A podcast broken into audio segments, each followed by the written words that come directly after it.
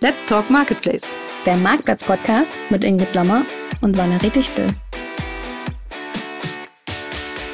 Hallo und herzlich willkommen in die Runde. Ihr habt rechtzeitig eingeschaltet zur Folge 31 von Let's Talk Marketplace.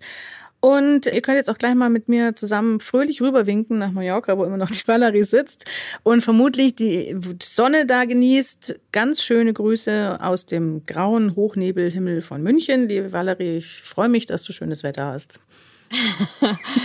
ich, hallo Ingrid. Deine Vögel sind auch wieder am Start. Ja, die Vögel sind auch wieder am Start, genau. Wetter ist hier tatsächlich auch ein bisschen kälter als vor zwei Jahren auf Mallorca, aber ich will mich nicht beschweren. Hochnebel hat keinen und ich darf draußen sitzen. Es regnet heute nicht. Äh, von daher bin ich ganz happy.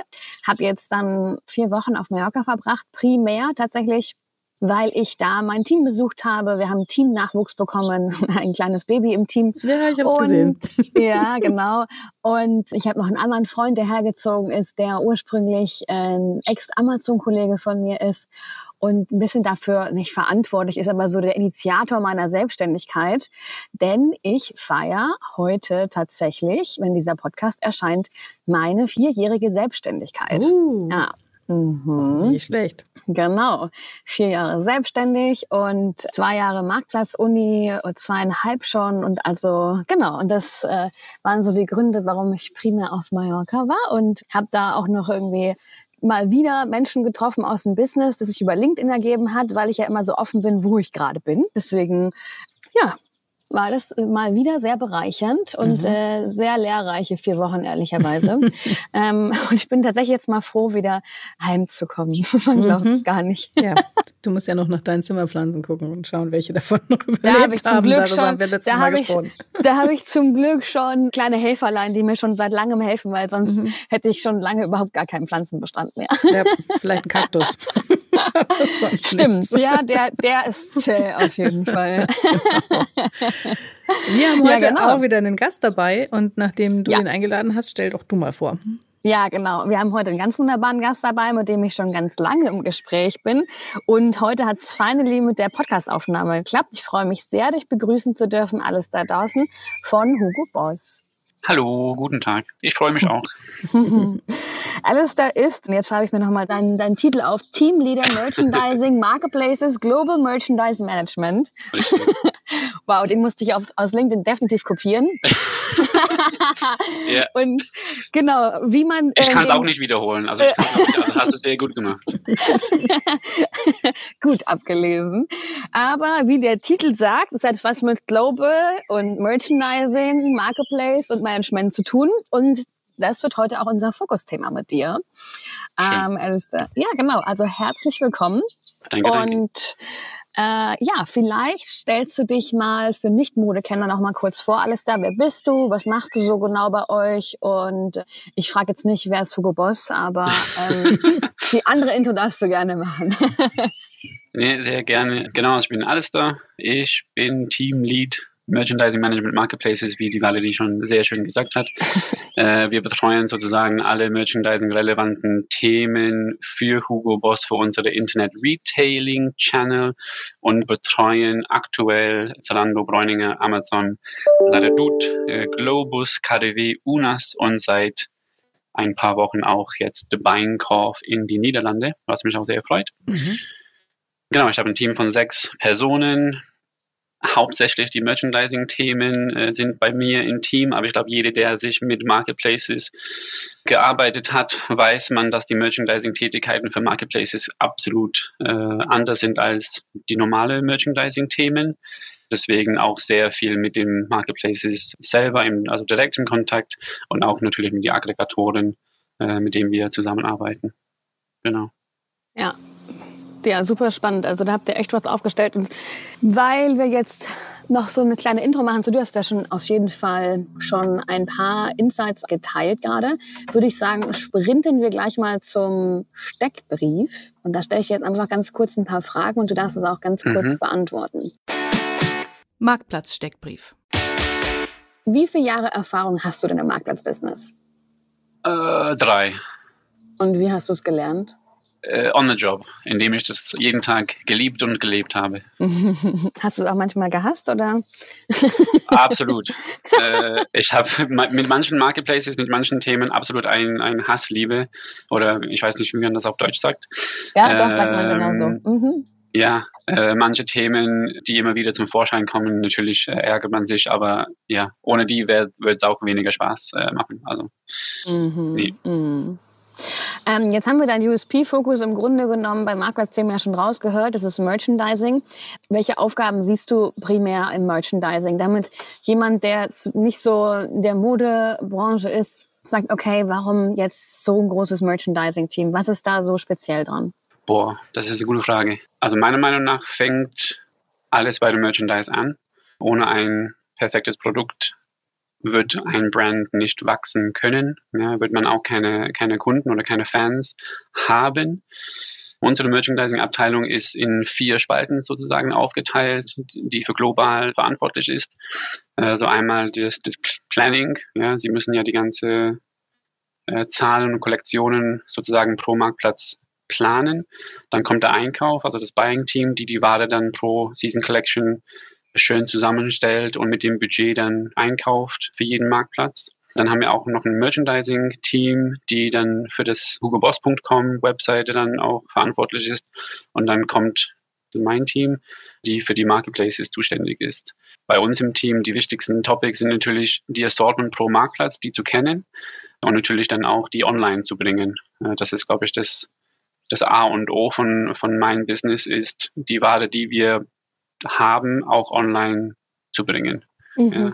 Ich sage immer, not online, no net sales. Ja, da ist was Wahres dran. Ja, definitiv.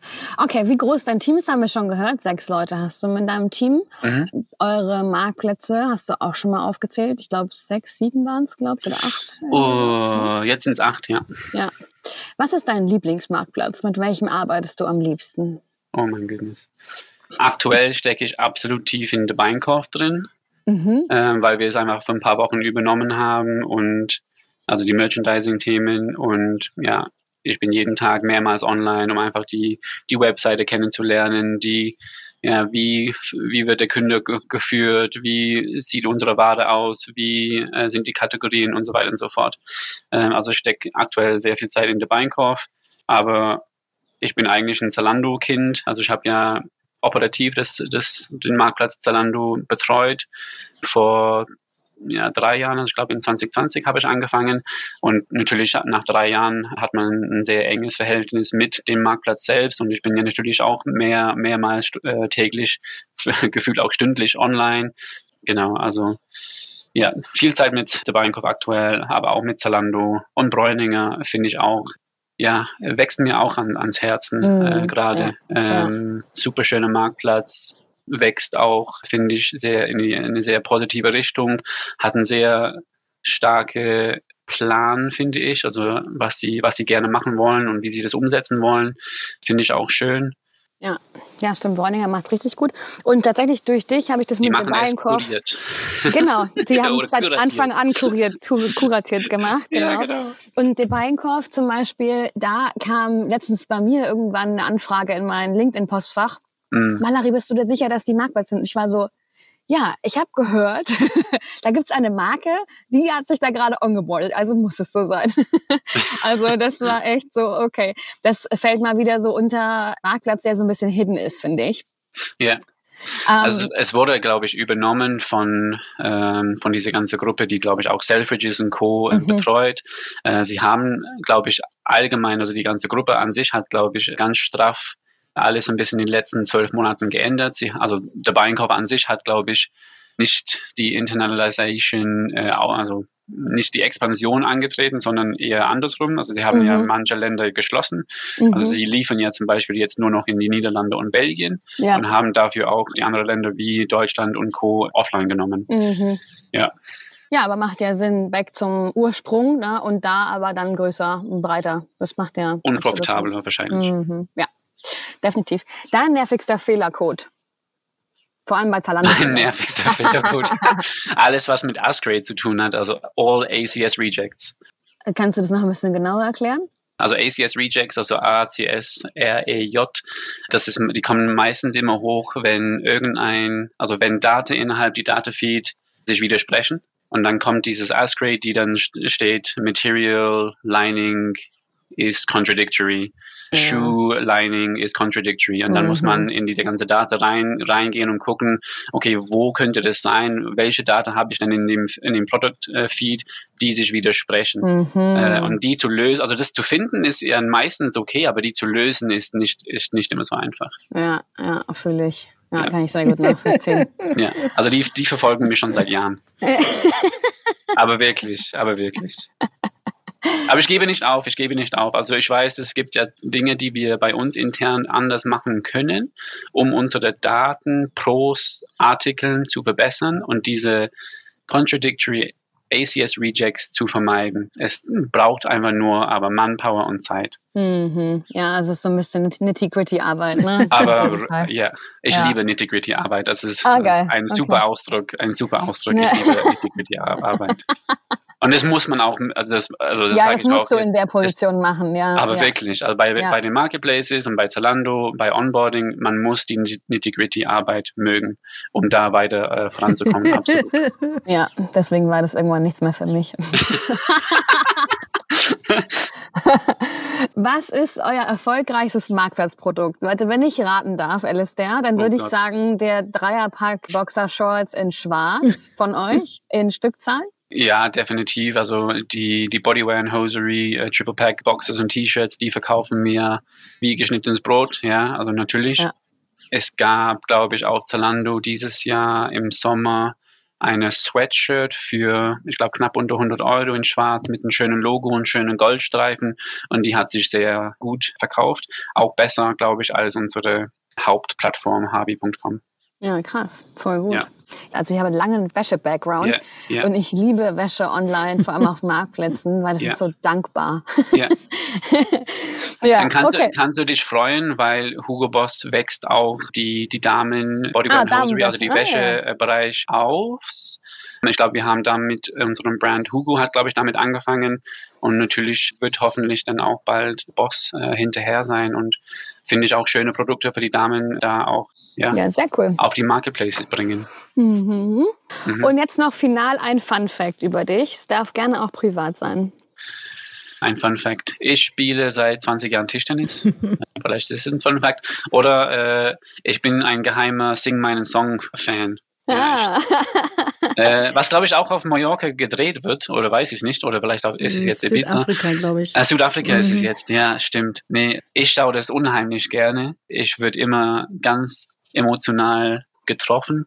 Nee, also ich finde das äh, fantastisch. Ich, ich, finde, ich finde das einfach so, dass die emotional, die, diese Kunst, jemand anders sein Lied so zu interpretieren, also das anders zu machen, ich finde ich unheimlich schön.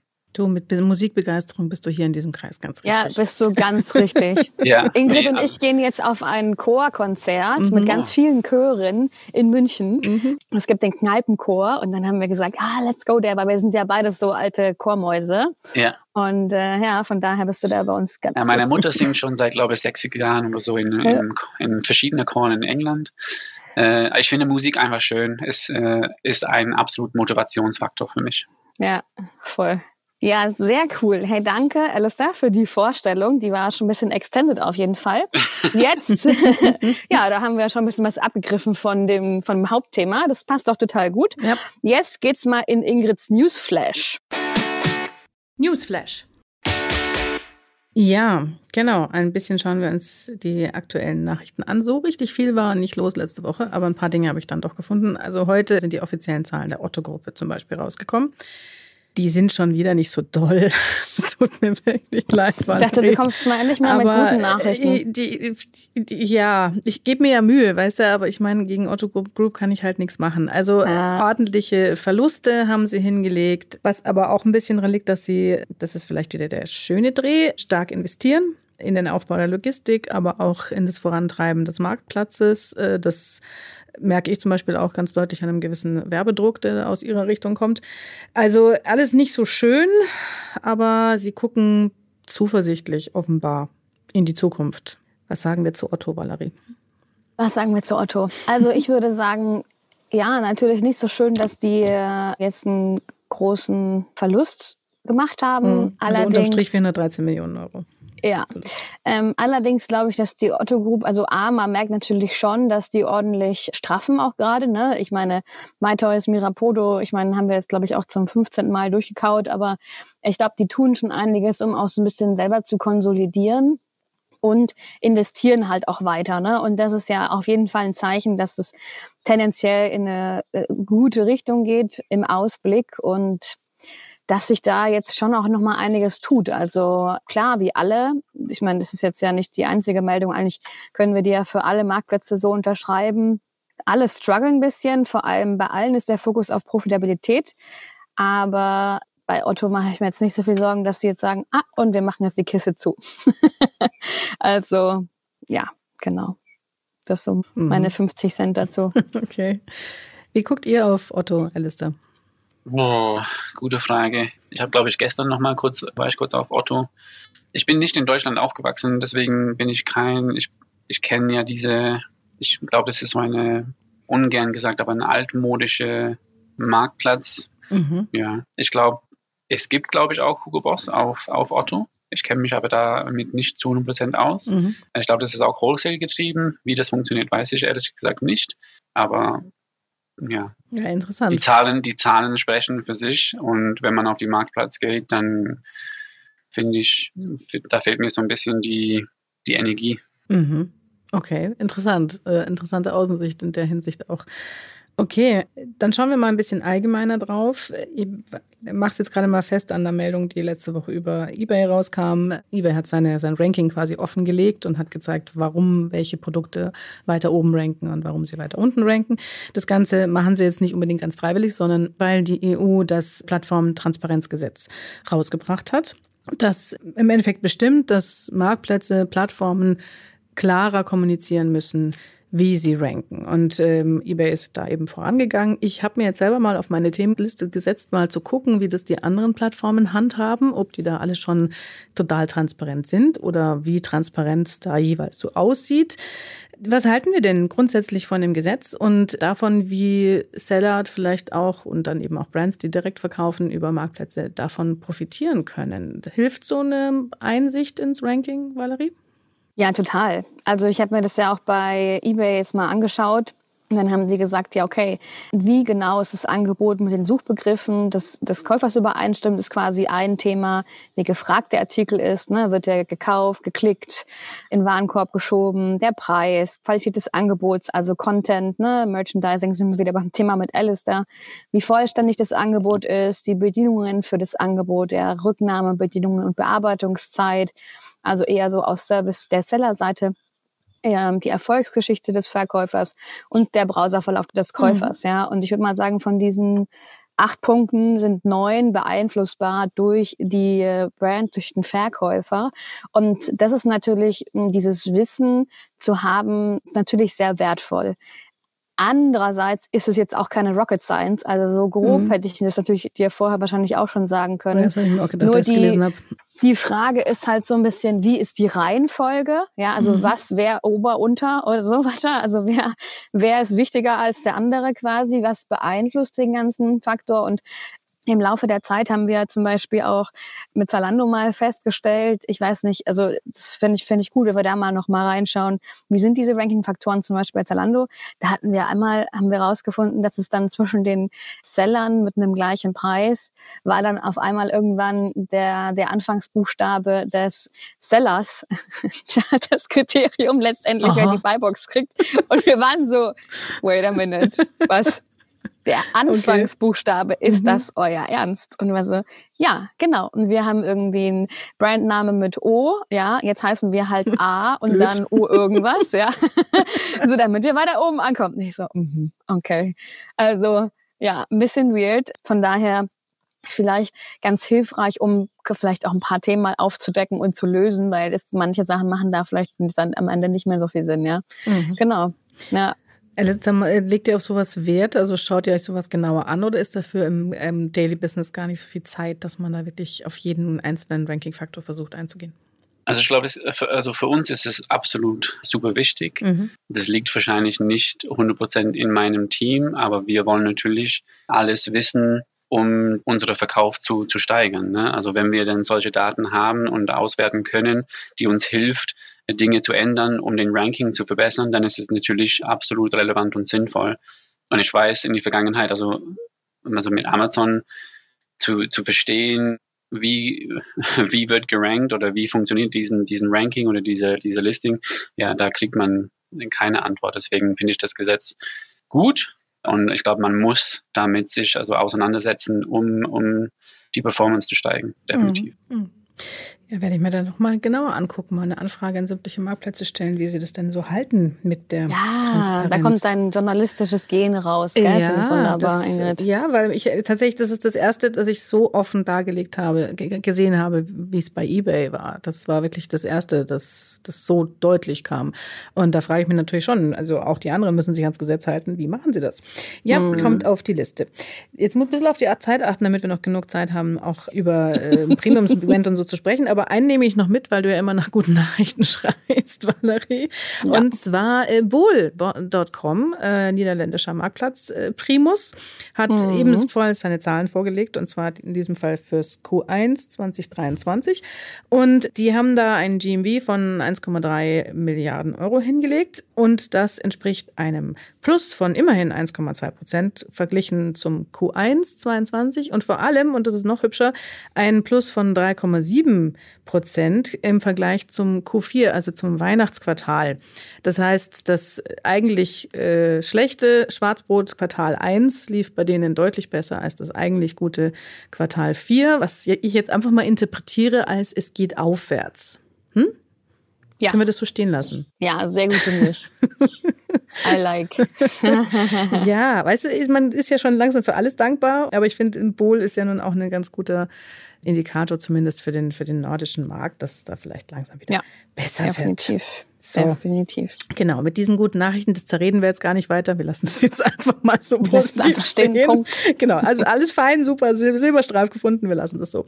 Dementsprechend lassen wir das jetzt mit dem Newsflash für heute, denn wir haben ja noch eine Menge zu reden und da übergebe ich jetzt einfach wieder an dich, Valerie. Das Thema der Woche. Ja, genau. Deswegen, heute geht es mal wieder um das Thema Mode und Marktplätze, mein Lieblingsthema. Und dazu starten wir mal mit einem Zitat von der OMR, von Daniel Grieder, dem CEO von Hugo Boss, der nämlich gesagt hat, Anyone who has the courage to make a difference is a boss regardless of gender. Und da finde ich, Ingrid, können wir uns auf jeden Fall mal sagen, we are boss, ja, weil bei Courage to Make a Difference sind wir auf jeden Fall mal voll am Start. Ja, doch. Na, ja, voll. Ziehen wir uns jetzt einfach an den Anzug. Ja, also du darfst dich mal ein bisschen mehr selber mehr äh, stolz sein auf uns. Mhm. Übrigens auch vielen Dank für diese ganzen wunderbaren Kommentare und Feedbacks, die wir von euch kriegen regelmäßig. Das ist echt immer sehr schön zu hören, wenn ich dann sowas höre wie, oh, ich habe schon deine ganzen Folgen angehört. Ich war so, okay, krass, voll schön. Genau, kommen wir aber mal zurück zu Hugo Boss und dem Alistair. Wir haben, ich habe mal gelesen, ihr habt äh, letztes Jahr ja eins eurer Rekordjahre gemacht und mit 3.651 Millionen Euro Umsatz. Das war so ein bisschen, okay, wie spreche ich das jetzt aus? und äh, Digital Sales hat dabei einen Umsatz von 648 Millionen Euro in 2022 gemacht, mit einem 18-prozentigen Umsatzanteil am Gesamtumsatz und auch nochmal 18 Prozent Wachstum year over year gesehen. Und EMEA, also quasi deine Region auch mhm. oder unsere, hat dabei einen Umsatzanteil von 63 Prozent. Also da würde ich mal sagen, können wir auch mal zu den Good News ergänzen. Ja, nicht nur immer dieses, ah okay, ja, ist wieder gesunken, wieder gesunken, sondern hey, wow, congrats, da habt ihr echt ordentlich was hingelegt, Alistair. Absolut. Also kein Geheimnis, dass 2022 Rekordjahr für uns war.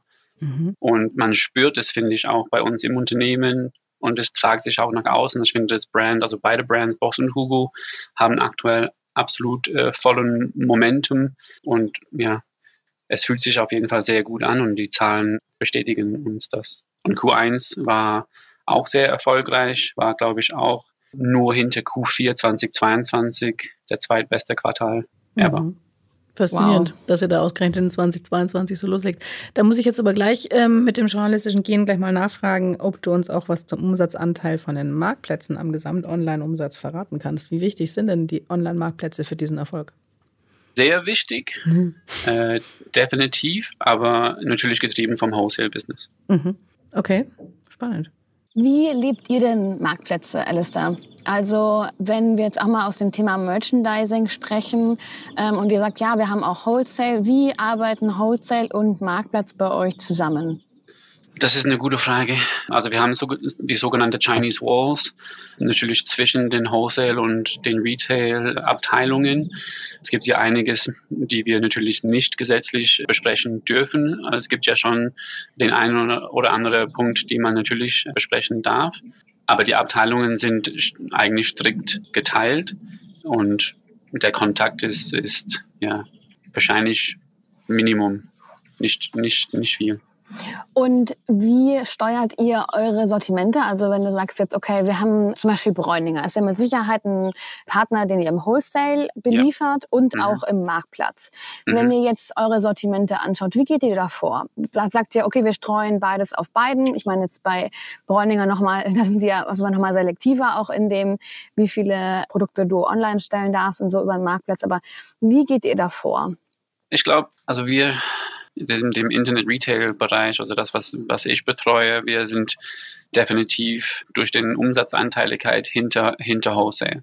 Also Wholesale hat für uns wahrscheinlich in dem ersten Moment so ein bisschen Vorrang.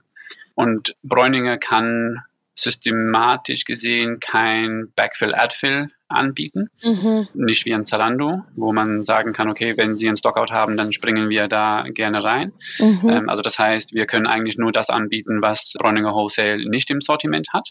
Und wir versuchen das Beste daraus zu machen. Das Beste aus dem Assortment, die wir zur Verfügung haben in, in Deutschland in unserem Lager, die, die wir nutzen, um alle unsere Marketplaces in EMEA zu beliefern. Wir, wir werten alles aus und suchen die, die besten Teile aus, die wir online schalten wollen, innerhalb unserer Limitierung, die uns Bräuninger vorgibt. Mhm. Und wenn ihr jetzt die Backfill-Option habt, dass ihr sagt, okay, bei Zalando zum Beispiel habt ihr ein Produkt, das hat Zalando im Wholesale geschrieben, aber ihr könnt ja selber nochmal Backfill machen. Wie macht ihr es zum Beispiel bei Zalando? Bei Zalando versuchen wir alles online zu schalten, was wir haben. Beziehungsweise das war eigentlich immer unsere, unsere äh, Driver äh, seit 2020, ich sage mal 95 Prozent, weil 100 Prozent haben wir nie live bekommen, aber 95 Prozent von dem äh, hugoboss.com Assortment auch live zu bekommen. Aktuell sind wir aber dann durch die äh, Profitabilitätsthema bei, bei Zalando oder bei, bei allen Marketplaces, da gucken wir zweimal genau, welche Teile wir selbst im Backfill oder im Altfill online bringen wollen, beziehungsweise auch offline dann nehmen, weil sie das Unternehmen mehr kosten, als die uns bringen. Also da die Blickwinkel hat sich so ein bisschen geändert. Okay. Und habt ihr dann auf den verschiedenen Marktplätzen auch das gleiche Sortiment, wo ihr sagt, okay, wir mhm. wollen ja möglichst breit sein, ihr wollt möglichst alles online stellen. Habt ihr dann auf jedem Marktplatz, ich meine jetzt abgesehen von den Profitability-Themen, yeah. habt ihr dann auf jedem Marktplatz, das, ich sage mal in Anführungsstrichen, das gleiche Sortiment live oder seid ihr Nein. da nochmal sehr selektiv unterwegs? Wir versuchen uns also das ist so mein Job die letzten paar Jahre gewesen, immer so ein bisschen selektiver zu sein. Zum Beispiel bei Amazon war das erste, was wir gemacht haben. Wir haben von uns aus kein Women's Wear mehr online geschaltet. Wir haben dann nur ein, also im Internet Retail Channel, also das, was ich betreue, wir haben dann nur die Menswear Teile dann online genommen. Und da haben wir dann auch Sales Product Groups, also Kategorien dann auch nicht mehr geonboardet, wie zum Beispiel Anzüge oder Mix and Max, Match Jacken und Hosen, also Broken Suits, weil mhm. der Kunde das nicht findet. Der Preis ist ja zu hoch für, für der Amazon-Kunde. Ja. ja. Also da, wir schauen natürlich das, was wir, was wir gut verkaufen an. Wir schauen die Markt, Marktplätze an und werden immer selektiver in den Marketplaces. Es gibt auch manche Marketplaces, die einen viel höheren Women's Wear Share haben als andere. Es gibt Marketplaces, äh, wo Hugo super läuft, ein, auf Zalando läuft Hugo fantastisch. Bräuninger Women's Wear ist sehr erfolgreich von dem Share her. Deswegen, ja, es ist definitiv pro Marktplatz unterschiedlich. Mhm. Und welcher würdest du sagen, ist euer wichtigster Marktplatz? Ohne was Falsches zu sagen, würde ich sagen, mhm. alle sind super wichtig. ähm, ja, also ich, ich finde persönlich alle wichtig. Es, also wie, also ihr kennt es wahrscheinlich aus England, gibt es eine Supermarktkette, das heißt Tesco's und ihr Slogan war Every Little Helps. Und ich persönlich finde, je, je groß, je klein die Marketplaces sind, Every Little Helps. Aber mhm. natürlich äh, ist Zalando und Bräuninger in, in den EMEA-Raum sehr, sehr von Bedeutung. Potenzial sehen wir aktuell zum Beispiel in Dubai bei unserem Marketplace, die wir betreuen, ja UNAS. Da haben wir auch Riesenpotenzial, glaube ich, dort zu wachsen mit unseren Boss Menswear und Womenswear Kollektionen. Ja, da, da steht auch auf jeden Fall auch ein Fokus da. Mhm. Und wenn ihr jetzt, du bist ja global verantwortlich, Alistair, wenn ich das aus deinem Titel richtig rausnehme. Bist du dann, also wenn du sagst, ja, Dubai habt ihr jetzt auch mit dabei, seid ihr auch für US-Marktplätze zum Beispiel verantwortlich oder UK? Wie macht ihr das da? Mm, das ist, es ist ein bisschen kompliziert. Nein, ähm, hm. die, die reine Betreuung liegt nicht bei mir. Wir haben einmal unsere AG in, in Metzingen, wir haben aber auch unsere Hubs die da draußen arbeiten und auch die, die Marketplaces betreuen und auch die, die Umsätze verantworten. Global steht auf jeden Fall in dem Titel drin und ich, ich schaue mit einem Auge immer äh, global, was passiert. In UK zum Beispiel bei Next oder John Lewis oder Selfridges oder wir haben About You und ASOS, was passiert alles da draußen. Aber die reine Umsatzverantwortung, wenn das liegt dann immer so ein bisschen verteilt. Mhm. Also ich glaube insgesamt, äh, ich glaube, wir haben über sechs, äh, 260 Partner, äh, also Marketplaces, die wir global Hugo Boss Ware draufbringen. Ja, 260 Partner globalweit. Da muss ich jetzt mal einhaken, Alice. Das finde ich nämlich tatsächlich faszinierend, weil als wir nicht darüber gesprochen haben, dass wir im Hugo Boss kriegen und so, da dachte ich mir erst, okay, das, da geht es bestimmt vor allem um Selektionen auch bei den Vertriebskanälen. Ja, wir haben ja eine starke Marke, die auch beschützt werden will. Da kann man auch nicht in jedem Umfeld unterwegs sein. Jetzt habt ihr trotzdem sehr viele Plattformen, auf denen mhm. ihr seid. Äh, wie mhm. geht ihr daran bei der Auswahl von Plattformen und wie sorgt ihr dafür, dass Hugo Boss nicht auf Plattformen unterwegs ist, die vielleicht nicht zu eurem Image passen? Ja, genau, finde ich absolut richtiger Punkt. Liegt, also die, genau diese Verantwortung liegt nicht bei mir im Team, aber ich glaube, wir sind so groß gewachsen oder so groß geworden weltweit, dass es jetzt nicht mehr die Aufgabe ist, zu expandieren. Äh, natürlich wollen wir immer in, auf den Marketplaces sein, die relevant sind, aber im, im Moment glaube ich schon, dass der Fokus darauf liegt, dass wir die richtigen Marketplaces noch weiterhin im sozusagen globalen Assortment haben. Mhm. Was wären denn Kriterien, die für euch eine Plattform ausschließen? Ausschließen. Also, dass ihr da nicht verkaufen wollt? In erster Linie die Umsatzpotenzial okay. äh, von, vom Marktplatz.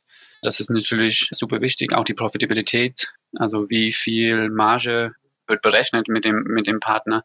Äh, wenn es nicht unsere äh, Ziele oder unsere Erwartungen trifft, dann wird es schwer. Mhm. Also da wird viel berechnet diskutiert, bevor wir was machen. Ja, das heißt, es geht mehr um Profitabilität als jetzt wirklich um sozusagen Branding-Umfeld. Ich glaube, definitiv ja beides. Also ich glaube ja, ich kenne die Profitabilität von TikTok zum Beispiel nicht, aber das mhm. ist auch so ein, so ein Ding in, in, in, China, die die letzten Monate, Jahre absolut gewachsen ist. Mhm. Passt wie, wie Faust aufs Auge für unsere Brand Hugo, finde ich. Deswegen, klar, müssen wir mit den Trends gehen und ja, die richtige Marketplaces von beiden Perspektiven ja anschauen und auswählen. Wir wollen mit den Gen Z-Kunde mithalten. Wir müssen mit die Generation mithalten. Wir müssen auf den Plattformen sein, wo der Kunde auch ist und der junge Kunde, wo der, wo der Kunde in zehn Jahren sein wird. Das ist, glaube ich, äh, super wichtig. Mhm. Und deswegen passiert so viel bei uns im Unternehmen im, im Bezug auf Web 3 und Metaverse und und, und, und. Und ich glaube zum Beispiel, vielleicht gibt es irgendwann mal Metaverse Marketplaces, ja. Da wollen wir auch dabei sein. Mhm. Das ist, glaube ich, absolut da, wo die Zukunft äh, steckt.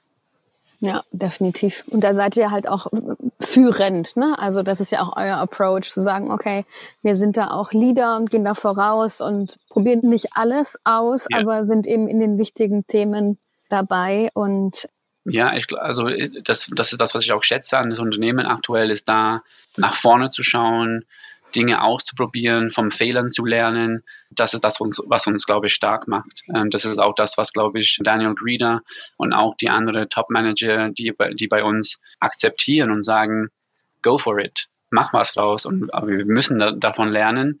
Das kann, das kann nicht, uns nicht abhalten, Dinge, Dinge zu tun. Die Gefahr, dass es nicht funktioniert. Mhm. Wenn man ja, zehnmal versuchen, neunmal fail, der letzte funktioniert, super. Mhm. Ja, weiter geht's. Mhm. Ich hatte nur drüber nachgedacht, weil ähm, es gibt ja nun Premium-Brands, die, die da eine andere Richtung verfolgen. Also wenn man jetzt zum Beispiel an Nike oder sowas denkt, ja, die sich sehr stark konzentrieren auf ihren eigenen Vertriebskanal, auf den eigenen Shop und natürlich hin und wieder mal links und rechts mal was ausprobieren oder irgendwelche Leuchtturm-Marketing-Projekte auch mit Plattformen fahren. Aber letztlich geht es darum, die Kunden in den eigenen Store zu bringen. Da scheint ihr ja den anderen Approach zu fahren mit, wir gehen dahin, wo unsere Kunden sind das richtig wir verstanden? wollen, also wir, wir, ich glaube, das Thema Omnichannel ist bei uns omnipräsent. Mhm. Wir, wir wollen da sein, wo der Kunde ist. Mhm. Wir wollen, dass die Ware auch, also aus dem Merchandising-Sicht, muss auch die Ware sein, wo der Kunde gerade ist und wo er, wo er kaufen möchte. Das ist, glaube ich, für uns eine die, die Ziele die nächsten Jahre ist, äh, unsere Prozessen intern so zu optimieren, dass wir bestmöglich die Kunden auf alle Kanäle bedienen können. Mhm. Eins der typischen Probleme, die mit sowas einhergehen, gerade bei Premium-Marken, sind Produktfakes. Ist ja nun auch was, was auf mhm. Marktplätzen immer wieder ein großes Thema ist und wo auch die meisten großen Marktplätze versuchen, irgendwie dagegen vorzugehen. Trotzdem wird man sich als eine große Marke damit rumschlagen müssen, dass man eventuell auf einer Plattform direkt neben gefakten Produkten auftaucht. Wie geht ihr mit dem Problem um? Das ist eine sehr gute Frage. Ich bin ja auf sehr viele Marketplaces tagtäglich drauf und ich habe das noch nicht so viel erlebt. Da wir aber auch so viele Marketplaces gibt, bin mir sicher, dass es, dass es vorkommt. Aber wir sind auch ein sehr großes Unternehmen. Es gibt ja bestimmt äh, Teams, die dafür da sind, mhm. um genau das Thema anzuschauen und zu vermeiden. Mhm. Kann ich aber leider nicht sagen, genau was äh, und wie. Ja, interessant, dass es dann von nicht in deinem Team bearbeitet wird, sondern eben dann mit anderen Taskforces oder so. Finde ich spannend, weil eigentlich sollte man meinen, das müsste dann näher an der eigentlichen Operative dran sein. Mhm. Aber okay, spannend. Aber es kommt ja aus einem anderen Ursprung, ne? Und das ist ja eher so ein Legal-Thema. Mhm. Mhm. Von daher macht schon Sinn, dass äh, jemand, ein spezielles Team draufschaut. Ja. Mhm. Und tatsächlich, ich muss sagen, ihr seid ja, ich glaube, bei 160 Ländern plus, ne, auf denen ihr vertreten seid mit Hugo Boss. Und bei 260 Plattformen, das sind ja ungefähr, ich sag mal so zwei im Schnitt pro Land, das ist jetzt auch nicht so mega viel, wenn man es jetzt mal so overall sieht, ne? Also, also das ist ja schon noch, ich meine, klar, bist du in manchen Ländern öfter vertreten und in manchen ja. Ländern vielleicht im Marktplatz nicht, weil es einfach ein ganz, ganz kleines Land ist, ja. ja. Aber overall würde ich sagen, global gesehen ist es ja noch, ja. Ich, ich, ich denke, wir sind sehr gut vertreten ich glaube, in, im Raum EMEA gibt es deutlich mehr Marketplaces als vielleicht woanders. Also mhm. Ich finde, dass wir wachsen in so ein dichtes Umfeld, finde ich sehr stark. Also alleine in, in Deutschland, also ich weiß nicht, wie viele Marketplaces es, es gibt, die man theoretisch nutzen könnte. Ja, mhm. ja, das ist, es, die Anzahl ist, ist, ist ich, will, ich will nicht das Wort krass sagen, aber es ist einfach Erschlagend. krass. Erschlagend, ja, richtig, ja, ja. Und ich glaube, jeder hat seine Lieblingsplattformen. Ich glaube, deswegen ist es so wichtig, nicht immer alles auszuschließen. Ich glaube, der Kunde, der bei Zalando einkauft, kauft vielleicht nicht auf, auf Marketplace XY. Das finde ich auch so spannend, dass jeder so ein bisschen so sein, sein Lieblingsmarketplaces hat oder auch die Apps, die sie dann auch nutzen. Wenn man sich so ein bisschen hm, gewöhnt hat mit der, mit der Funktionalität des Marketplaces, dann findet man auch die Ware schneller, die man gerne kaufen möchte. Und deswegen geht man dann auch nicht zum anderen Marketplace. Das ist genau wahrscheinlich wie Obst und Gemüse einkaufen. Geht, man geht ja nicht jede Woche zu einem neuen Supermarkt. Mhm man geht eigentlich immer wahrscheinlich zu dem, zu dem gleichen. Außer man wird mehrmals enttäuscht und die Qualität ist ja schlecht, dann wird man wahrscheinlich dann irgendwann wechseln. Aber ich glaube schon, dass diese, man ist so dieses, man hat so einen, einen Marketplace oder zwei, die man gerne immer nutzt. Mhm. Das stimmt, ja. Definitiv. Und ich mag auch einfach vielleicht abschließend dieses, sei da, wo dein Kunde ist von euch. Ähm, finde ich super gut, ja, weil das ist so wertvoll. Nicht dieses, wir sind da und der Kunde muss zu uns kommen, sondern dieses, okay, hey, wir sind da, wo du uns kaufen möchtest. Und ja. das heißt nicht, wir sind auf jedem x-beliebigen Marktplatz, aber wir sind eben ja. auf den für uns wichtigen ja, das finde ich tatsächlich abschließend nach einer ganz runde Sache. Auf jeden Ja. Fall. Okay. Gut, Alistair. Unsere Zeit ist schon wieder ziemlich rum, aber ich danke dir auf jeden Fall für ähm, die Einblicke in die Arbeit beim Marktplatzteam von Hugo Boss. Danke dir. Das Vielen Dank. war spannend und ich hoffe, für euch, für euch war auch was dabei. Und ich denke mal, in zwei Wochen, wenn ihr dann wieder einschaltet, ist auch was für euch dabei. Dann machen Walle und, und ich mal wieder eine Zweierfolge. Und da haben wir uns gedacht, wir wollen uns jetzt mal ein bisschen aus diesem direkten Tageshustle so ein bisschen rausnehmen und uns mal insgesamt anschauen, wie die dann doch immer noch herausfordernden Zeiten, Silberstreif hin oder her, sich so ganz grundsätzlich auf den Vertriebskanal Online-Marktplatz auswirken. Vielleicht habt ihr es gesehen, Valerie hatte dazu auf LinkedIn mehrere Umfragen gestartet. Danke an alle, die mitgemacht haben und sich dazu geäußert haben. Das werden wir dann damit aufgreifen. Und äh, dann gucken wir mal, zu was für einem Ergebnis wir da kommen. Ich bin schon gespannt auf unsere Debatte. Ja, ich bin auch sehr gespannt und wir werden auch noch mal so ein bisschen ins Thema so Mindset reingehen. Ja, wie gehen alteingesessene B2B-Brands mit dem Thema Marktplatz um? Wie gehen D2C-Brands mit dem Thema Marktplatz um? Ja, wie denken sie darüber? Wie denkt die Organisation darüber? Weil wir doch auch immer wieder feststellen im Daily Business, dass oftmals die größte Blockade des Marktplatzbusiness in den Köpfen der eigenen Teammitglieder steckt. Und das ist so eins meiner Herzensthemen, würde ich sagen, die mir immer, immer wieder über den Weg laufen. Und da freue ich mich schon sehr, mal wieder eine Ingrid and Valerie Only Folge zu machen. Genau. Alistair, nochmal vielen lieben Dank. Es war super interessant heute zu sehen, wie ihr im Merchandising und overall mit Hugo Boss aufgestellt seid. Und ich freue mich riesig auf unsere Folge in zwei Wochen. Und wenn ihr wollt, könnt ihr sehr gerne auch uns Sternebewertungen geben auf Ja, unsere stimmt, das hast du ja gefunden, gell? Mhm, ja. Ich habe das finally gefunden, nachdem ich andere Podcasts gehört habe, und die mir gesagt haben, bewertet uns mit fünf Sternen. Und jetzt würde ich sagen, bewertet uns noch mit fünf Sternen, wenn ihr uns so gerne hört, weil ich höre von vielen von euch, dass ihr uns ganz, ganz fleißig hört. Von daher bitte, bitte bewerten auf Spotify, iTunes und so weiter. Wie macht man das denn auf Ja, Spotify? da muss man auf die Show gehen und dann kann man irgendwo eine Bewertung abgeben. Ah. Also fünf Sterne Bewertung, also Sterne Bewertung abgeben oder irgendwie so steht da. Und dann geht das. okay, habe ich auch noch nie gesehen. Mach ich direkt. Yes. Brav, sehr gut. gut, Also ihr Lieben, dann wenn ihr uns nicht verpassen wollt, Genau. einfach mal abonnieren und abonnieren, dann folgen, kommentieren und gerne auch, wenn ihr schon ein paar Gedanken habt zu unserer etwas Meta-Folge vom nächsten Mal und da nochmal eure ähm, Wünsche, Gedanken, Einbringungen bei uns abgeben möchtet, gerne auf LinkedIn. Wir werden es auf jeden Fall aufgreifen. Und für heute, Dankeschön und bis zum nächsten Mal. tschüss. Tschüss. Das war Let's Talk Marketplace, der Marktplatz-Podcast mit Valerie Dichtel und Ingrid Lommer.